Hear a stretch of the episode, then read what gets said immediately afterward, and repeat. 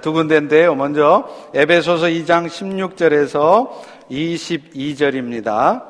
제가 쭉 읽겠습니다. 그리고 나중에 두 번째 마태복음 여러분 읽어 주시기 바랍니다. 2장 16절. 또 십자가로 이 둘을 한 몸으로 하나님과 화목하게 하려 하심이라 원수된 것을 십자가로 소멸하시고 또 오셔서 먼 데 있는 너희에게 평안을 전하시고 가까운 데 있는 자들에게 평안을 전하셨으니 이는 그로 말미암아 우리 둘이 한 성령 안에서 아버지께 나아감을 얻게 하려 하심이라. 그러므로 이제부터 너희는 외인도 아니요 나그네도 아니요 오직 성도들과 동일한 시민이요 하나님의 권속이라. 너희는 사도들과 선지자들의 터 위에 세우심을 입은 자라 그리스도 예수께서 친히 모퉁이 돌이 되셨느니라 그의 안에서 건물마다 서로 연결하여 주 안에서 성전이 되어가고 너희도 성령 안에서 하나님이 거하실 처소가 되기 위하여 그리스도 예수 안에서 함께 지어져 가느니라. 아멘. 우리 마태복음 4장 18절에서부터 20절 세 절을 우리 같이 합독하겠습니다. 시작. 갈릴리 해변에 다니시다가 두 형제 곧 베드로라는 시몬과 그의 형제 안드레가 바다에 금을 던지는 것을 보시니 그들은 어부라 말씀하시되 나를 따라오라 내가 너희를 사람을 낚는 어부가 되게 하리라 하시니 그들이 곧 그물을 버려두고 예수를 따르니라 아멘. 어, 십자가가 가로와 세로로 이루어졌다는 것은 의미가 있는 것 같습니다. 왜냐하면 예수님의 십자가의 사역을 이 십자가가 설명하기 때문에 그렇습니다. 예수님의 십자가의 사역은요, 크게 두 가지로 볼 수 있습니다. 첫째는 하나님과 인간을 화해하게 하는 사역, 이것이 예수님의 십자가의 사역입니다. 이건 아마 십자가의 가로가 의미하는 바겠죠. 하나님과 인생들의 관계를 회복시켜 주신 것입니다. 원래 인간은 하나님의 지으심을 받았으면서도 자신을 창조하신 주인을 몰라보는 그런 배은망덕한 인생들이었습니다. 그런데 하나님께서는 이런 배은망덕한 인간들을 내버려 두지 않으시고 단절되었던 하나님과의 관계를 회복시켜 주신 거예요. 그런데 이게 바로 예수님의 십자가의 죽으심을 통해서 이루어진 것입니다. 오늘 보면 에베소서 2장 16절 18절도 그것을 말씀하고 있습니다. 원수된 것을 십자가로 소멸하시고 우리 둘이 한 성령 안에서 아버지께 나아감을 얻게 하심이라. 이전에 여러분들은요, 예수 믿기 전에 여러분들은 하나님과 원수된 관계였어요. 이 원수되었다는 것은 하나님이 여러분을 왼수같이 여겼다는 말, 그런 말이 아니라 하나님과 우리가 이전에는 서로 단절된 상태였다는 말이죠. 그 결과 사람들은 자신 안에 있는 그 스스로의 한계적인 능력과 지혜로만 인생을 살아가야 했고, 그러다 보니까 인생 사는 게 힘든 거예요. 앞일이 무슨 일이 벌어질지도 모르고 벌어진지 안다 할지라도 그것을 대처할 지혜가 없으니까 늘 두렵고 늘 염려스러운 것입니다. 그러다가 결국 어느 순간 하나님이 정한 때 육신의 죽음을 맞고 또 죽으면 그것으로 끝이 아니라 그 순간서부터는 영원히 죽지도 않으면서 훨씬 더 고통스러운 삶을 영원토록 살게 되어진다는 것이죠. 그런데 그런데 오늘 우리들은 그 하나님과의 단절되었던 관계가 회복된 사람들입니다. 그래서 우리 인생이 우리 힘으로만 되는 것이 아니라 우리 위에 하나님이 존재하신다는 것. 그리고 그분이 우리의 아버지가 되신다는 것을 알고 살아가는 사람들이에요. 그리고 그분께서 우리의 삶을 책임지시고 오늘 또 이끌어 가신다는 그런 믿음을 가지고 살아갈 수 있게 되었다는 것입니다. 이것이 바로 예수님의 십자가 사역의 결과입니다. 오늘 하나님과의 관계 회복이 이루어져 있는 우리의 삶 가운데 그럼에도 불구하고 여전히 여전히 우리의 마음속에 염려가 있다면 세상 사는 일에 대한 두려움이 있고 원망의 마음이 있다면 그것은 예수님이 이미 이루어 놓으신 하나님과의 관계 회복을 오늘 우리가 누리고 살고 있지 않기 때문인 것입니다.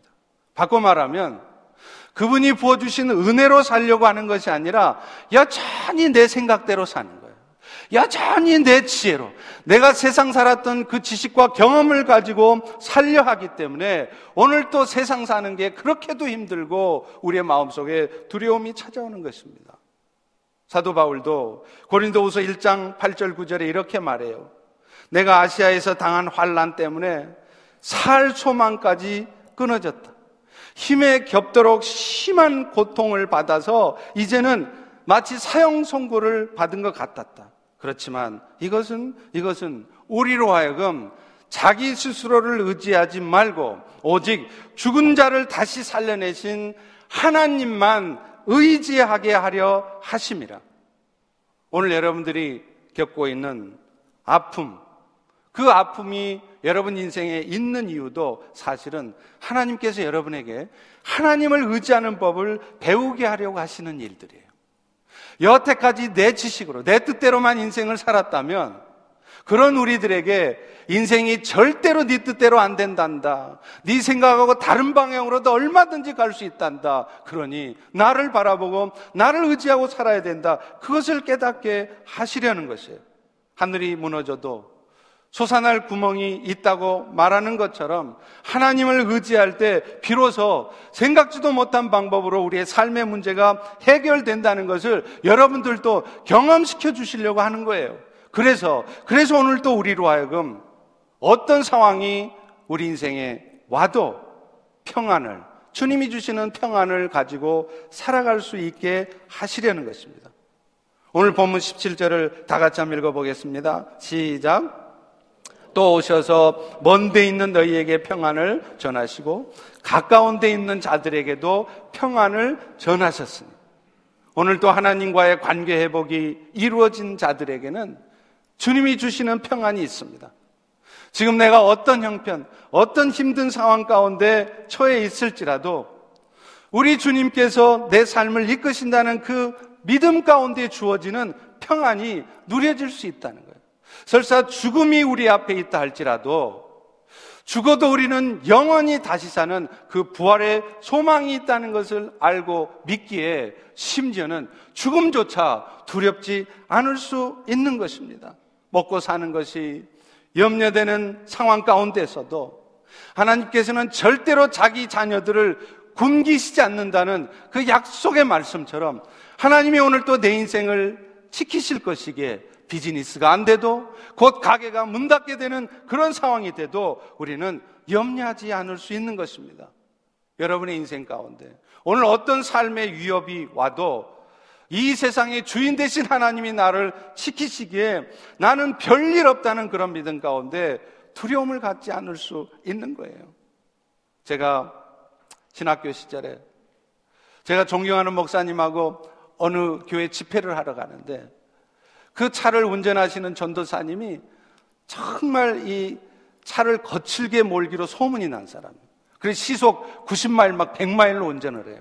그러니까 여러 목사님들이 함께 갔는데 아무도 그 앞자리에 안 타는 거예요. 운전석 옆자리에 타면 아무래도 불안하잖아요. 근데 앞자리에 타면 얼마나 편합니까? 근데 아무래도 안, 아무도 안 타길래 제가 탔어요. 저에게는 어떤 믿음이 있었느냐면 내가 지금 복음 전하러 가는데 이 위대한 일을 하러 가는데 나의 주님께서 우리의 주님께서 내 생명 하나 지키지 못하시겠느냐? 저 어리석은 전도사가 아무리 시속 90마일로 100마일로 몰아도 하나님이 지키시면 별일 없다. 그런 믿음이 생기니까 앞자리에 편안하게 타고 갔습니다. 여러분, 이런 평강이, 이런 은혜가 어디서 올까요? 십자가의 은혜를 붙들고 살아갈 때 우리에게 주어지는 것입니다. 그런데 여러분, 십자가에 또 하나의 사역이 있습니다. 그것은 예수님의 십자가 때문에 사람들 사이의 관계가 회복되어진다는 겁니다. 여러분, 오늘날 왜 사람들은 왜 갈등하며 그렇게 살아가게 되었을까요? 사람들은요, 누구나 자기와 생각이 비슷하고 자신에게 도움이 되는 사람하고는 가까이 지내요. 근데 반대로요. 그것이 틀린 생각이든 맞는 생각이든 상관없습니다. 나하고 생각이 다른 사람들하고는 잘 가까이 안 하려고 그래요. 자기에게 손해를 끼치는 사람들하고는 멀어지게 마련입니다. 또 심지어 어떤 경우에는요, 나한테 아무런 손해도 끼치지 않았는데도 괜히 미운 경우가 있어요. 우리가 흔히 하는 말처럼 주는 것 없이 미운 사람이 있잖아요. 근데 왜 그런 일이 생기느냐? 나하고 다르기 때문에 그렇다는 거예요. 우리는, 우리는 생리적으로 나하고 다른 사람을 받아들이기가 쉽지가 않아요. 예를 들면, 어떤 사람은요, 나서지 않고 조용하게 지내는 것을 좋아하는 사람들이 있어요. 그런데 이런 분들 입장에서는요, 소위 말해서 자꾸 앞에 나와서 나서고 설치는 사람들을 보면 괜히 미워져요. 그 사람이 뭐 잘못한 것도 아닌데 괜히 미운 것입니다. 그런데 여러분, 이렇게 사람들이 관계 속에서 갈등하게 되는 근본적인 원인이 있어요. 그것은 우리 인간 모두에게 내재되어 있는 자기 중심적인 본성 때문에 그렇다는 거예요. 다시 말하면 죄 때문이라는 것입니다. 제가 자주 말씀드리지만 죄라고 하는 것이요. 무슨 가늠하고 사람 죽이고 그것이 그것만이 죄가 아니라 죄의 본래 정의는 뭐냐? 하나님과 단절된 채로 살아가는 거예요. 하나님 뜻대로 사는 게 아니라 내 마음대로, 내 생각대로 내가 주장이 되어서 내가 내 인생의 주인이 되어서 사는 것 이것이 죄란 말이에요. 그런 죄 가운데 사는 사람들의 특성은 모든 게 자기 중심입니다. 내가 생각할 때 맞으면 그거 맞는 거예요. 근데 내가 생각할 때 틀린 것이면 그거는 죽었다 깨나도 틀린 것입니다. 사람들은 이런 자기 중심적인 속성을 가지고 살아가는 거예요. 그러다 보니까 나하고 다른 사람들을 생리적으로 받아들이기가 쉽지 않습니다. 그리고 그런 자기 중심적인 사람들끼리 살아가는 이 세상은 당연히 부딪힘이 있을 수밖에 없고 부부 간에 살아도 부모 자식 간에 살아도 교회 안에서도 갈등이 있게 마련인 것이라는 거예요. 그런데 예수 그리스도의 십자가의 사역의 두 번째는 이렇게 갈등할 수밖에 없고 서로 자기 중심적인 생각을 갖고 살기 때문에 절대로 하나 된다고 하는 것이 쉽지 않은 사람들이 하나 되게 만드는 일이었다는 거예요. 오늘 본문 13절과 14절에도 말씀합니다. 이제는 전에 멀리 있던 너희가 예수 안에서 그리스도의 피로 서로 가까워졌느니라. 그런 우리의 화평이신지라 둘로 하나를 만드사 원수된 것 막힌 담을 자기 육체로 하셨다. 이렇게 말씀해요. 원래 에베소 교회 안에는요, 두 부류의 사람들이 있었습니다. 그런데 이 사람들은 죽었다 깨나도 절대로 하나가 될 수 없는 사람들이었어요. 한 부류는 유대인 출신 그리스도인이었고 또 하나는 이방인 출신 그리스도인이었습니다. 원래 이방인 출신 그리스도인들은 무할례당이라 다시 말하면 할례를 받지 않았던 사람들입니다. 그러니까 유대인들처럼 하나님 나라의 백성이라는 징표로 할례를 받아야 되는데 그런 할례를 받지 않은 사람들이에요. 그러다 보니까 할례를 받은 유태인들 입장에서는 그런 이방인들은 하나님 나라 백성도 아니고 하나님 나라에 대한 소망도 없는 사람들인 것입니다. 그런데 이 일이 어디서 벌어지느냐? 교회 안에서, 회당 안에서 벌어진단 말이에요. 이방인들 역시도 마찬가지입니다. 자기들을 철저히 무시하고 천대시하고 얼굴도 안 보려고 하는 그런 유태인들을 아주 아주 강팍한 사람들, 기득권만 주장하는 아주 못된 사람들이라고 싫어했습니다. 그런데 여러분, 이렇게 서로 원수지간이었던 사람들이 그리스도의 피로 말미암아서 가까워진다는 거예요. 예수님의 피가 원수되었던 사람들을 서로 화평하게 한 것입니다. 그래서 예수 안에 있으니까 모두가 다 그렇게 서로 다르고 서로 미워했던 사람들이 예수 안에서 한 가족, 원 패밀리가 되게 하셨다는 것입니다. 오늘 본문 19절도 그것을 말하고 있습니다. 우리 다 같이 한번 읽어보겠습니다. 시작. 그러므로 이제부터 너희는 외인도 아니요, 나그네도 아니요, 오직 성도들과 동일한 시민이요, 하나님의 권속이라. 오늘 설교의 제목처럼 One Family in Christ라는. 에베소의 원수지간이었던 사람들이 서로 하나가 될 수 있었듯이 오늘날 그리스도의 은혜를 입은 우리들도 온전히 하나가 될 수 있는 것입니다.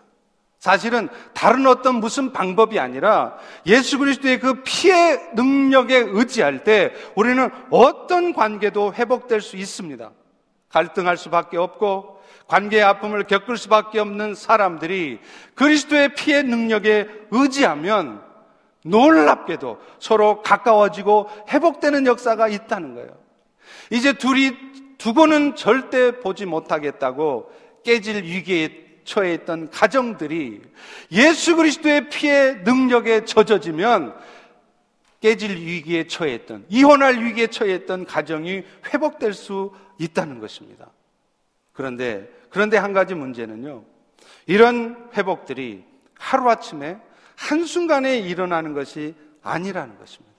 다시 말하면 십자가의 은혜를 잊기만 하면 한순간에 모든 사람들이 다 천사로 보이고 한순간에 교회 안의 지체들이 다 사랑스러워 보이는 그런 일은 절대로 없다는 것입니다. 예수님의 십자가 사역의 결과가 우리의 삶의 온전한 모습으로 나타나기까지는 시간이 필요해요. 그리고 실제로 그런 일들이 일어나기 위해서는 여러분들의 노력이 필요한 것입니다. 오늘 본문 21절에도 그것을 분명히 말을 하고 있지 않습니까? 우리 21절을 같이 읽어보겠습니다. 시작. 그의 안에서 건물마다 서로 연결하여 주 안에서 성전이 되어가고 구약 시대 성전은요. 그것이 봉헌되어질 때마다 여호와의 영광이 하나님의 영광이 그 성전에 가득했다는 거예요. 그렇다면 오늘날 하나님의 영이 거하시는 성전된 우리의 삶에도 하나님의 영광이 충만해야 되잖아요. 여러분의 삶에도 하나님의 영광이 가득 차 있어야 되잖아요. 그런데 안타깝게도 그 영광은 오늘 여러분의 삶에 아직 완전하게 나타나고 있지 않다는 것입니다. 왜냐하면 우리는 아직 불완전한 성전이에요. 지금도 지어져 가는 성전입니다. 아직 공사 중입니다. under construction이기 때문에 그렇다는 것입니다. 그렇기 때문에 오늘 우리는 서로 연결되어지고 그렇게 되어지는 우리가 해야 될 일을 하지 않으면 우리의 삶에 그런 하나님의 영광이 나타나지 않을 수도 있다는 오늘날 교회 안에도 보면요. 하나님의 영광이 나타나기는 커녕 마귀의 모습을 보는 듯한 성도들도 분명히 있습니다. 그래서 그런 사람들의 모습들 때문에 처음 신앙생활을 하려고 하는 사람들이 시험에 들기도 해요. 이제 나도 신앙생활 좀 해봐야 되겠다고 교회를 왔더니만 교회만 오면 사람들이 성도들이 다 천사고 좋은 사람인 줄 알았는데 그게 아닌 거예요. 세상 사람보다 더 악한 모습으로 살아가는 성도들도 있는 거예요. 그러다 보니 실망하고 시험 들고 그래서 교회를 떠나는 것입니다. 그러나 여러분 그것은 우리가 지금도 하나님의 성전으로 지어가는 존재라는 것. 아직도 우리가 계속해서 지어가져야 될 불완전한 존재라는 사실을 모르기 때문에 갖게 되는 실망이고 시험인 것입니다. 오늘 우리 모두는요. 예수님이 다시 오시게 되면 비로소 완전한 성전이 될 것입니다. 그러나 적어도 이 땅에 사는 동안에는 여러분들은 여전히 연약하고 여전히 부족한 모습 가운데 살게 될 거예요. 저도 믿지 마세요. 목사라고 해서 100% 완전한 인간은 절대로 없습니다. 따라서 이미 사람과의 관계를 회복시켜 놓으신 그리스도의 은혜가 우리의 삶에 드러나고 나타내기 위해서는 시간이 필요하고 여러분들의 노력이 과정이 필요하다는 거예요. 그렇다면 우리가 사람과의 관계도 온전히 회복되어서 우리의 삶에 하나님의 영광을 온전히 나타낼 수 있기 위해서는 어떻게 해야 될까요? 어떤 노력이 필요할까요? 무엇보다도 성도 간에 먼저 모이기를 힘쓰셔야 된다는 거예요. 그래서 교제하기를 힘쓰셔야 된다는 것입니다. 오늘 보면 21절을 다시 보세요. 그의 안에서, 예수 안에서란 말이죠. 예수 안에서 건물마다 서로 연결되어져서 주 안에 성전이 되어 간다는 거예요. 여러분, 교회를 그리스도의 몸이라고 부르지 않습니까? 그것은 무슨 말이냐? 교회의 각 지체들이 서로 독립되어 있지만 one family, one body, 한 몸을 이루도록 서로 연결되어 있다는 의미인 것입니다. 우리 인간의 몸에도 그렇잖아요. 다양한 기관이 있지 않습니까? 마찬가지로 그리스도의 몸 된 교회도 다양한 지체들이 있습니다. 그들이 어떤 모습이건 사실은 그 몸 된 교회를 세워가는데 필요한 지체들이라는 거예요. 필요 없는 지체는 없는 거예요. 로마서 12장 5절에도 말씀합니다. 이와 같이 우리 많은 사람이 그리스도 안에서 한 몸이 되어 서로 지체가 되었느니라. 여러분, 서로 지체가 되었다는 말이 무슨 말인지 아세요? 여러분들이 모두가 서로 지체가 되었다는 말은 여러분들이 이제 서로 속한 자가 되었다는 것입니다. 여러분들이 belong to others. 다른 사람들에게 속해 있다는 것입니다. 다시 말하면 나와 김 집사는 아무런 상관없는 존재가 아니라는 거예요. 김 집사와 상관없이 나만 신앙생활 잘하고 나만 혼자 잘 살아가면 되는 게 아니라는 것입니다. 서로가 서로에게 속해 있어서 상대의 존재가 곧 나의 존재의 근원이 된다는 것이죠. 그렇기 때문에 그리스도 안에서 한 몸이 된 우리 지체들은 서로가 서로에게 연결되어지고 서로 간에 교제가 있을 때 비로소 생명이 유지되어지고 자라게 되는 것입니다.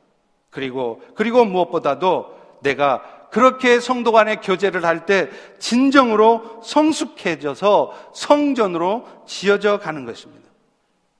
물론 어떤 사람들의 경우에는요, 생리적으로 타고나기를 사람들과 교제하는 것이 어려운 사람들이 있습니다. 저도 사실은 그런 사람 중에 하나였습니다. 제가 학창 시절에는요, 여학생을 만나면 얼마나 긴장이 되드는지요. 온몸이 사시나무 떨듯 떨리는 거예요. 한 시간 내내 한마디도 못하고 물만 마시다가 나온 적도 있습니다. 얼마나 긴장하고 떨렸으면 몇 년 동안 안 빠지던 이 반지가 손가락에서 빠지더라고요. 제가 그렇게 내성적이었습니다. 그러다 보니까 사람들이 모이는 곳에는 별로 안 가고 싶어요. 사람들이 교제하는 것 본래적으로 별로 하고 싶지가 않았습니다. 그러다 보니까 제가 중독에 빠졌습니다. 무슨 중독이냐면 공부 중독. 그래서 저는 심심해서 수학 문제를 풀었어요. 할 일이 없으니까 세계사 연대표를 막 외우고요. 그래서 제가 지금도 전 세계 나라 수도를 다 외운다는 거 아닙니까? 지금도 고구려 백제 신라 조선시대 왕들 이름을 다 외워요. 그때 하도 심심해서 사람들 만나는 게 싫으니까 심심해서 그렇게 심심풀이로 공부하다가 물론 그렇다고 해서 무슨 전교 1등을 하고 뭐 대단하게 잘한 것은 아니었습니다. 어찌되었던 제가 그렇게 내성적인 그런 수줍은 성격의 사람이었기 때문에 여러분들은 지금의 제 모습을 보면 상상이 안 가셨겠지만 제가 그런 사람이었기 때문에 샤이하기 때문에 내성적이어서 사람과의 교제를 잘 하지 못하는 분들의 마음을 저는 이해합니다. 또 어떤 경우에는요, 소그룹 모임을 하면서 다른 지체들 때문에 깊은 상처를 받은 분들도 있어요. 그런 분들은 새 교회를 가도 선뜻 오이코스로 소그룹 모임으로 들어가려고 하지 않아요. 왜냐하면 또 사람한테, 또 사람한테 상처받을까 그게 두려운 거예요. 또 어떤 분들은요, 그동안 나름대로 열심히 신앙생활을 했지만 몸과 마음이 많이 지쳐 있어서 잠시 동안 그런 소그룹 모임을 쉬고 싶은 분들도 있습니다. 맞습니다. 사실 때로는 그런 쉼이 필요한 때도 분명히 있어요. 그렇지만 잠시 일정 기간 그런 이유 때문에 그런 교제를 하지 않을 수는 있겠지만 성경이 분명히 말씀하고 있는 것은 교회의 지체가 된 성도들은 반드시 다른 지체와 연락하고 교제가 이루어질 때 그때만이 비로소 진정한 성숙이 이루어진다고 말하고 있다는 것입니다. 그렇기 때문에 앞서 말한 그런 문제들은 이해는 되지만 여러분들이 결국은 극복하셔야 되는 문제예요. 또 그리스도 안에서 얼마든지 극복될 수 있는 문제이기도 합니다. 또 우리가 교제해야 되는 또 하나가 있습니다. 혼자만 계속 있게 되면요. 사탄은 반드시 그런 성도들을 공격합니다. 마치 무리에서 떨어져 나와 있는 양을 이리 때가 놓칠 리가 없는 것과 같아요. 그래서 사탄은 어떤 성도들을 공격하느냐? 무리 안에 교제권 가운데 있지 않고 혼자 떨어져서 어떤 이유에서건 혼자 떨어져서 신앙생활하는 성도들을 공격해요. 그래서 그 사람으로 하여금 어떤 이유를 들어서도 시험 들게 만듭니다. 그리고 결국에는 공동체에서 점점 멀어지게 만들고요. 결국에는 그 사람 때문에 공동체 전체가 어려움을 겪게 되는 그런 일이 발생하는 수도 있어요. 결국 성도 간의 교제를 하지 않으면 그것은 자기 자신의 영적인 성장에도 도움이 안 될 뿐만 아니라 의도하지 않은 사이에 나도 모르는 사이에 내가 속한 몸 전체를 죽이는 결과를 가져올 수 있다는 것입니다. 그래서 그리스도의 몸을 이루는 교회를 유기체라고, 올간이라고 이야기하는 이유가 여기에 있습니다. 유기체라는 게 뭡니까? 모든 부분들이 서로 긴밀하게 연결되어 있기 때문에 어느 한 부분에 문제가 생기면은요, 모든 부분들이, 전체 부분들이 고장이 생긴다는 것을 의미해요. 그렇잖아요. 여러분, 우리 몸에 어느 한 부분에 암이 생겨보세요. 간에 암이 발생해 보세요. 그 암 때문에 간만 망합니까? 아닙니다. 그 암덩어리가 몸 전체에 다 퍼져서 어느 순간 장도, 폐도, 뇌도 온 전체 암덩어리가 퍼져서 결국은 죽게 되지 않습니까? 마찬가지라는 거예요. 물론 그 반대 의미도 있습니다. 어느 한 부분이 건강해지면 그 어느 한 부분의 건강 때문에 전체가 살아나기도 한다는 거예요. 예를 들면요. 심장이 열심히 뛰어주면 심장만 건강한 게 아니에요. 그 심장 때문에 피가 계속 몸 전체에 공급되니까 다른 몸의 기관들도 다 건강해진다는 거예요. 성도 간의 교제도 마찬가지예요. 속으로 모임 안에는 남을 잘 배려해 주시고 참 힘든 상황인데도 영적으로 다른 분들을 케어를 잘 해주시는 분들이 있어요. 그런 분들의 섬김이 있을 때 사실은 사람 때문에 상처받고 세상 살기 힘들어하던 성도들도 아픔 가운데 있던 연약했던 지체들도 살아나는 것입니다.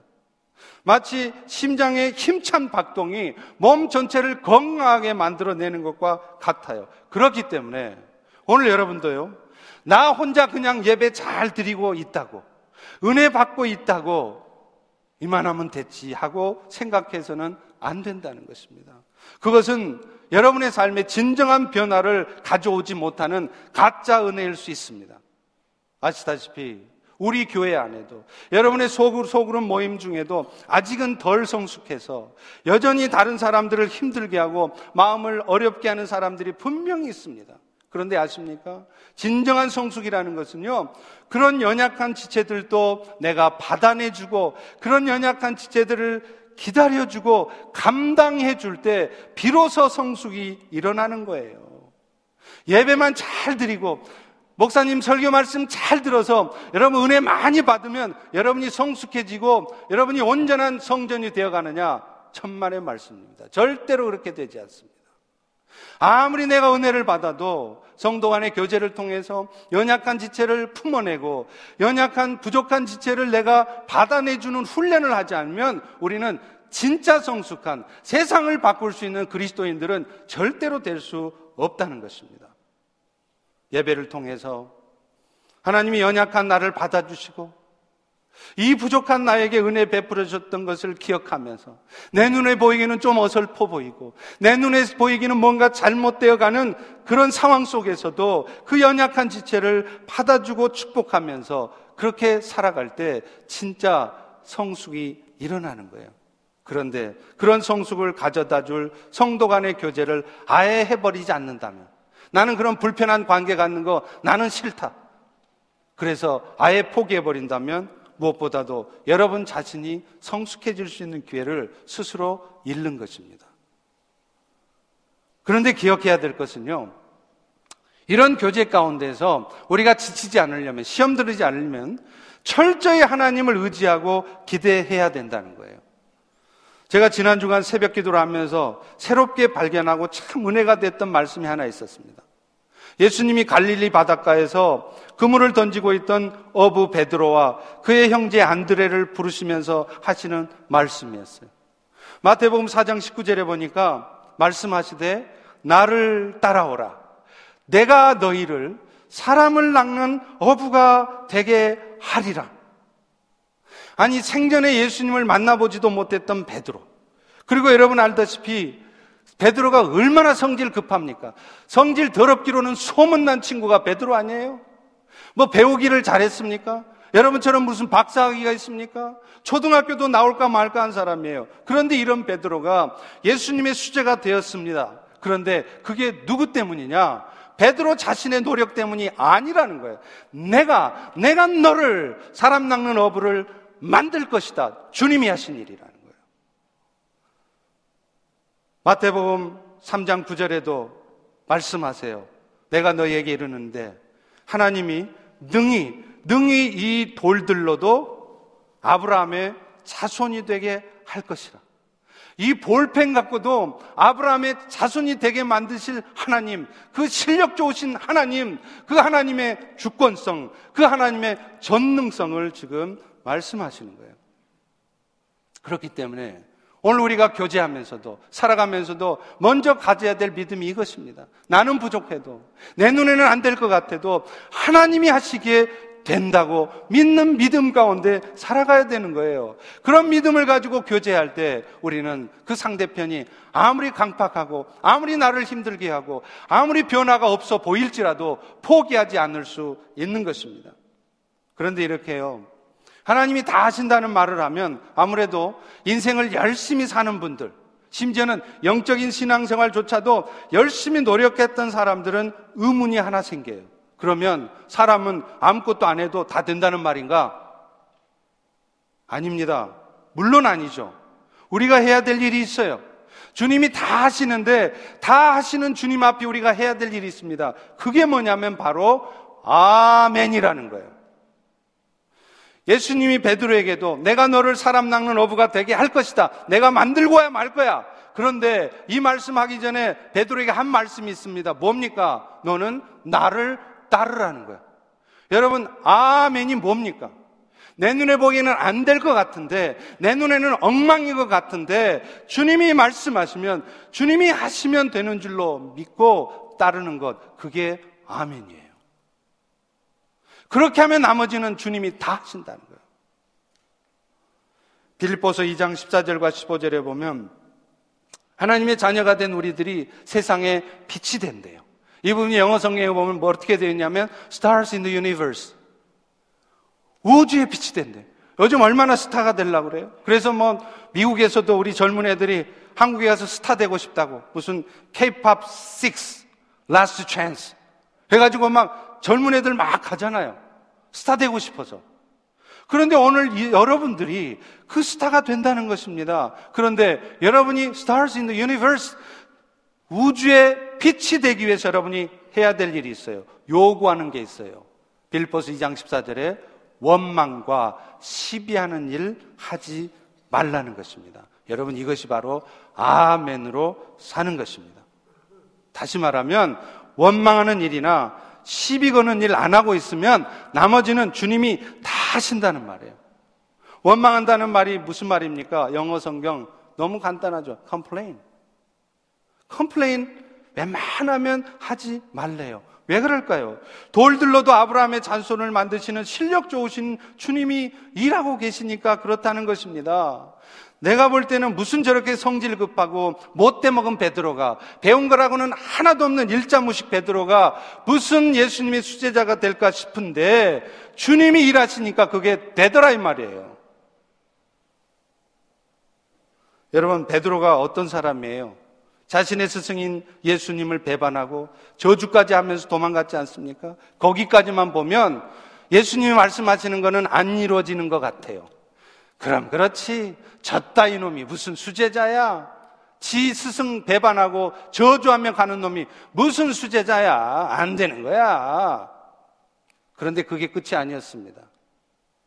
좌절하고 스스로에게 실망한 베드로에게 예수님이 찾아가지 않습니까? 그래서 그 실망한 베드로에게 묻는 거예요. 베드로야, 네가 나를 사랑하니? 베드로가 비록 예수님은 부인했지만 자기 마음속에는 여전히 주님을 사랑하는 마음이 있어요. 그래서 뭐라 그럽니까? 주께서 하시나이다. 저는 여전히 주님을 사랑합니다. 그러니까 주님이 어떻게 말씀하십니까? 뭐라고? 그렇게 사랑한다고 한 놈이 그따위로 배반을 해? 이 나쁜 놈! 그렇게 말하지 않았습니다. 그래, 내가 너를 안다. 내가 너의 연약함 내가 안다. 이제 내 양을 먹여라. 이렇게 예수님은 말씀하셨습니다. 그리고 예수님이 말씀하신 대로 정말로 베드로는 예수님의 수제자가 돼버렸습니다. 그래서 예수님을 위해 열심히 일하다가 순교했잖아요. 자신은 예수님처럼 십자가에 정상적으로 못 박힐 자격도 없다고 해서 스스로가 자청해서 십자가에 거꾸로 못 박혀서 죽었습니다. 여러분, 이 일이 누구 때문에 일어났습니까? 베드로의 열심을 다한 수고 때문입니까?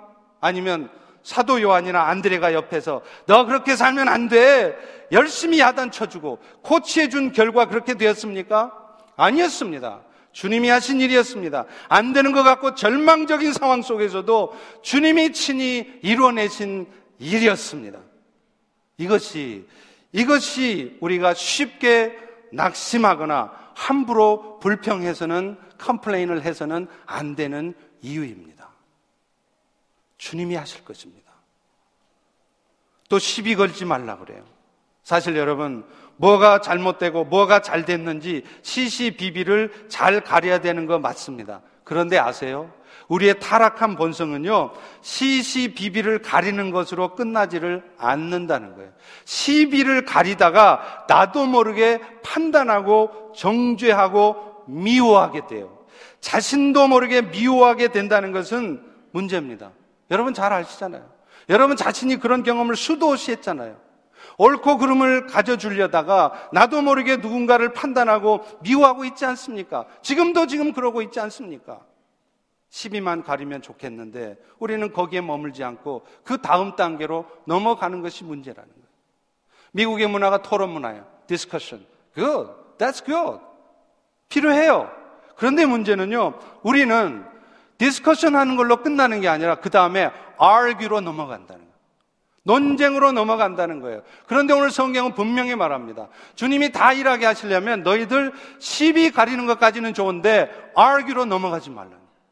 논쟁하지 말라는 거예요. 그런데 우리는 어쩔 수 없이 내 주장을 하게 돼요. 그래서 내 뜻대로 관철되지 않으면 기분 나쁜 거예요. 그래서 관계가 틀어지는 거예요. 그래서 시비 걸지 말라는 겁니다. 내가 판단이나 정죄로 넘어갔는지 안 넘어갔는지는 금방 알 수 있어요. 지금 이 순간 여러분의 마음 속에 미움이 있으시다면, 불편한 마음이 있으시다면, 여러분 아무리 나는 판단한 게 아니라고 말씀하셔도 여러분은 지금 판단하신 겁니다. 정죄하고 계신 거예요. 절대로 극률의 마음을 가지고 영적인 분별을 하는 상태라면 여러분의 마음 속에 미움이나 원망의 마음이 있을 수가 없는 거예요. 극률의 마음이 움직이게 되어 있습니다. 판단과 정죄하는 것으로 토론이 아니라 논쟁하는 것으로는 절대로 사람이 바뀌지 않습니다. 가정도 교회도 이 나라도 그렇게 해서 바꿔진 역사가 없습니다. 여러분의 남편이, 여러분의 아내가, 여러분의 자녀들이 여러분들이 그렇게도 야단 많이 쳐주고 좋은 말 해주었는데 그 말대로 바뀌셨나요? 여러분이 야단 쳐준 말이 틀린 말이었습니까? 분명히 맞는 말 하셨을 겁니다. 그 사람을 위한다고 해준 말이었을 겁니다. 그런데 그 말들이, 그 논쟁이 그 사람을 바꾸지 못합니다. 가정과 교회 공동체를 바꾸지 못합니다. 결국에는 하나님이 하시는 일입니다. 모든 성도들이 천사 같은 교회는 없습니다. 지상교회는 어차피 불안제예요. 아직 하나님이 거하시는 성전으로 지어져 가는 중에 있는 성도들이 있는 것이기 때문에 그래요. 여러분, 공사 중인 그런 건물 앞에 보면 써 있잖아요. 공사 중 통행에 불편을 드려 죄송합니다. Under construction. 지금 공사 중이면 여러분 보기에 아무리 봐도 불편한 모습이 있을 수밖에 없어요. 여러분 눈에 보기에 부족해 보이는 모습이 있을 수밖에 없어요. 그런데 그런 부족한 모습을 불편한 상황을 감내하는 게 그게 아멘이라는 거예요. 그렇게 하고 있으면 주님이 일하신다는 것입니다. 주님이 그럴 때 역사하신다는 거예요. 우리가 교제할 때 그런 기대감을 그런 믿음을 가지고 교제해야 돼요. 그렇지 않으면 우리는 한순간도 교제 못 합니다. 한 번 순모임, 아니, 오이코스 모임 나갔다가, 야, 야, 야, 이런 모임은 내가 뭐 와봐야 뭐 기분만 상하고 올게 못 된다. 이렇게 되게 돼 있어요. 하나님은 오히려 여러분이 성숙해 보이지 않는 사람들의 모습을 보면서 여러분이 더욱 성숙해지기를 원하세요. 철이 철을 날카롭게 하듯 내 눈이 성, 내 눈에 성숙해 보이지 않는 사람들의 모습을 통해서 혹시 내 안에도 저런 모습은 없나 먼저 살펴보기를 원하세요. 그래서 그 연약함이 나에게도 있었구나 하는 것을 발견하면 우리는 절대로 남을 판단하거나 정지할 수 없습니다. 원망할 수 없습니다. 그럴 때 진정한 크리스찬으로 세상을 바꾸는 크리스찬으로 성숙해지는 것입니다. 마지막으로 교제와 관련해서 우리 펠로시 교회가 이루어가야 할 비전을 나눠 보려고 합니다. 앞서 말씀드린 대로 성도들이 성숙한 신앙인이 되어서 세상 가운데 예수님의 사랑을 나타내려면 오이코스 모임을 통해서 관계 훈련을 하셔야 돼요. 그래서 세상에 저런 까칠한 인간 없다. 그런 까칠한 김집사도 내가 잘 참아내고 내가 잘 견뎌내는 훈련을 할 때 김집사보다 몇 배는 더 까칠한 인간들이 득실득실한 세상에서 그 연약한 인간들을 내가 축복할 수 있는 것입니다. 그런 의미에서 우리는 오이코스가 마음의 상처가 치유되어질 뿐만 아니라 우리의 믿음이 성장해지는 그래서 영원권의 역사를 이루어내는 그런 오이코스가 되도록 해야 합니다. 그래서 모든 성도들이 하나의 소그룹에 속해 있어서 진정한 신앙의 성숙을 이루어 가게 하는 것 이것이 저희 펠로십 교의 비전입니다. 그리고 이것을 위해서는 목자의 역할이 참 중요하더라고요. 그래서 목자 훈련을 더욱 강화해서 신앙인이 되어가는 훈련장인 오이코스를 잘 이끌어 갈 수 있도록 할 것입니다. 또 오이코스 운영도요. 오이코스 운영위원회를 구성해서 이런 부분들을 토의하고 결정해 가게 될 것입니다. 담임 목사 혼자서 알아서 다 결정하고 하는 게 아니라 이런 문제를 함께 토의하고 의논해서 결정해 가는 거예요. 그래서 이 오이코스를 통해서 성도들의 신앙이 회복되어지고 성숙되어지도록 할 것입니다. 그리고 또 하나요. 영적인 의미의 가정인 교회에서 기본 단위는 결국은 가정입니다. 가정이 변화되지 않으면, 가정이 회복되지 않으면 교회는 무너지게 되어 있어요. 여러분이 아무리 교회에서 헌신하고 봉사하려고 해도 가정이 화목하지 못해 보세요. 절대 봉사 못 합니다. 봉사하고 헌신하려는 아내를 끄집어 댕겨요. 봉사할 여유가 생기질 않아요. 왜요? 가정에서 너무 지쳐버리니까. 그렇기 때문에 가정이 회복돼야 돼요. 그래서 저희 교회도 모든 성도들이 라이프 사이클에 따라서 네 단계 생활 훈련 학교를 받게 하려고 합니다. 사실 남서울 은혜교회 가면 12단계 생활 훈련 학교가 있어요. 근데 우리는 12단계까지는 필요 없을 것 같습니다. 지금 현재 4단계가 되고 있습니다. 결혼하기 전에 결혼 예배학교, 결혼하고 나서 부부 성장 교실, 청소년기에 자녀가 있으면 청소년 부모 학교, 그리고 시니어가 됐을 때 시니어 학교. 앞으로 6단계 혹은 8단계 정도까지는 이게 확장이 되어져 갈 것입니다. 저는 바라기는 우리 펠로시의 모든 성도들은 이 각 생활 훈련 학교를 다 받으셔야 돼요. 그래서 내가 청소년기에 있는 우리 애들을 어떻게 교육하고 가르칠 것인가, 시니어가 되기 위해서 내가 뭘 준비해야 될 것인가를 배우셔야 돼요. 배우지도 않고 애를 키워요. 배우지도 않고 애 낳고 말이죠. 애 키우는 방법도 모르고 애 낳고. 그런 애들을 다 망쳐놓죠. 부모 책임입니다. 배우셔야 돼요. 저희 교회는 그것을 할 것입니다. 그리고요, 또한 교회가 서로 친교가 많이 강화되어지는 그런 교회가 되기를 소망합니다. 여러분, 교회는 은혜 공동체예요. 교회가 너무 스트릭하면 안 돼요. 교회는 사랑이 있어야 됩니다. 그런데 한국의 사랑의 교회가 제일 사랑이 없는 교회예요. 교회는 은혜가 있어야 돼요. 은혜가 교회를 이끌어가는 것입니다. 어떤 성도들이 새로 와도, 아, 이 교회는 진짜 은혜가 넘치는구나. 성도들이 아무리 말해도 성도들의 표정이 밝고 서로가 서로를 사랑하며 축복하며 진짜 은혜가 넘치구나. 여러분, 이런 교회가 되어야 됩니다. 이런 교회가 세상을 바꿉니다. 그러기 위해서 우리는 성도 간에 교제를 더 많이 할 수 있도록 하이킹 동호회, 골프 동호회, 탁구 동호회, 족구, 축구, 농구 동호회 이런 거 만들 거예요.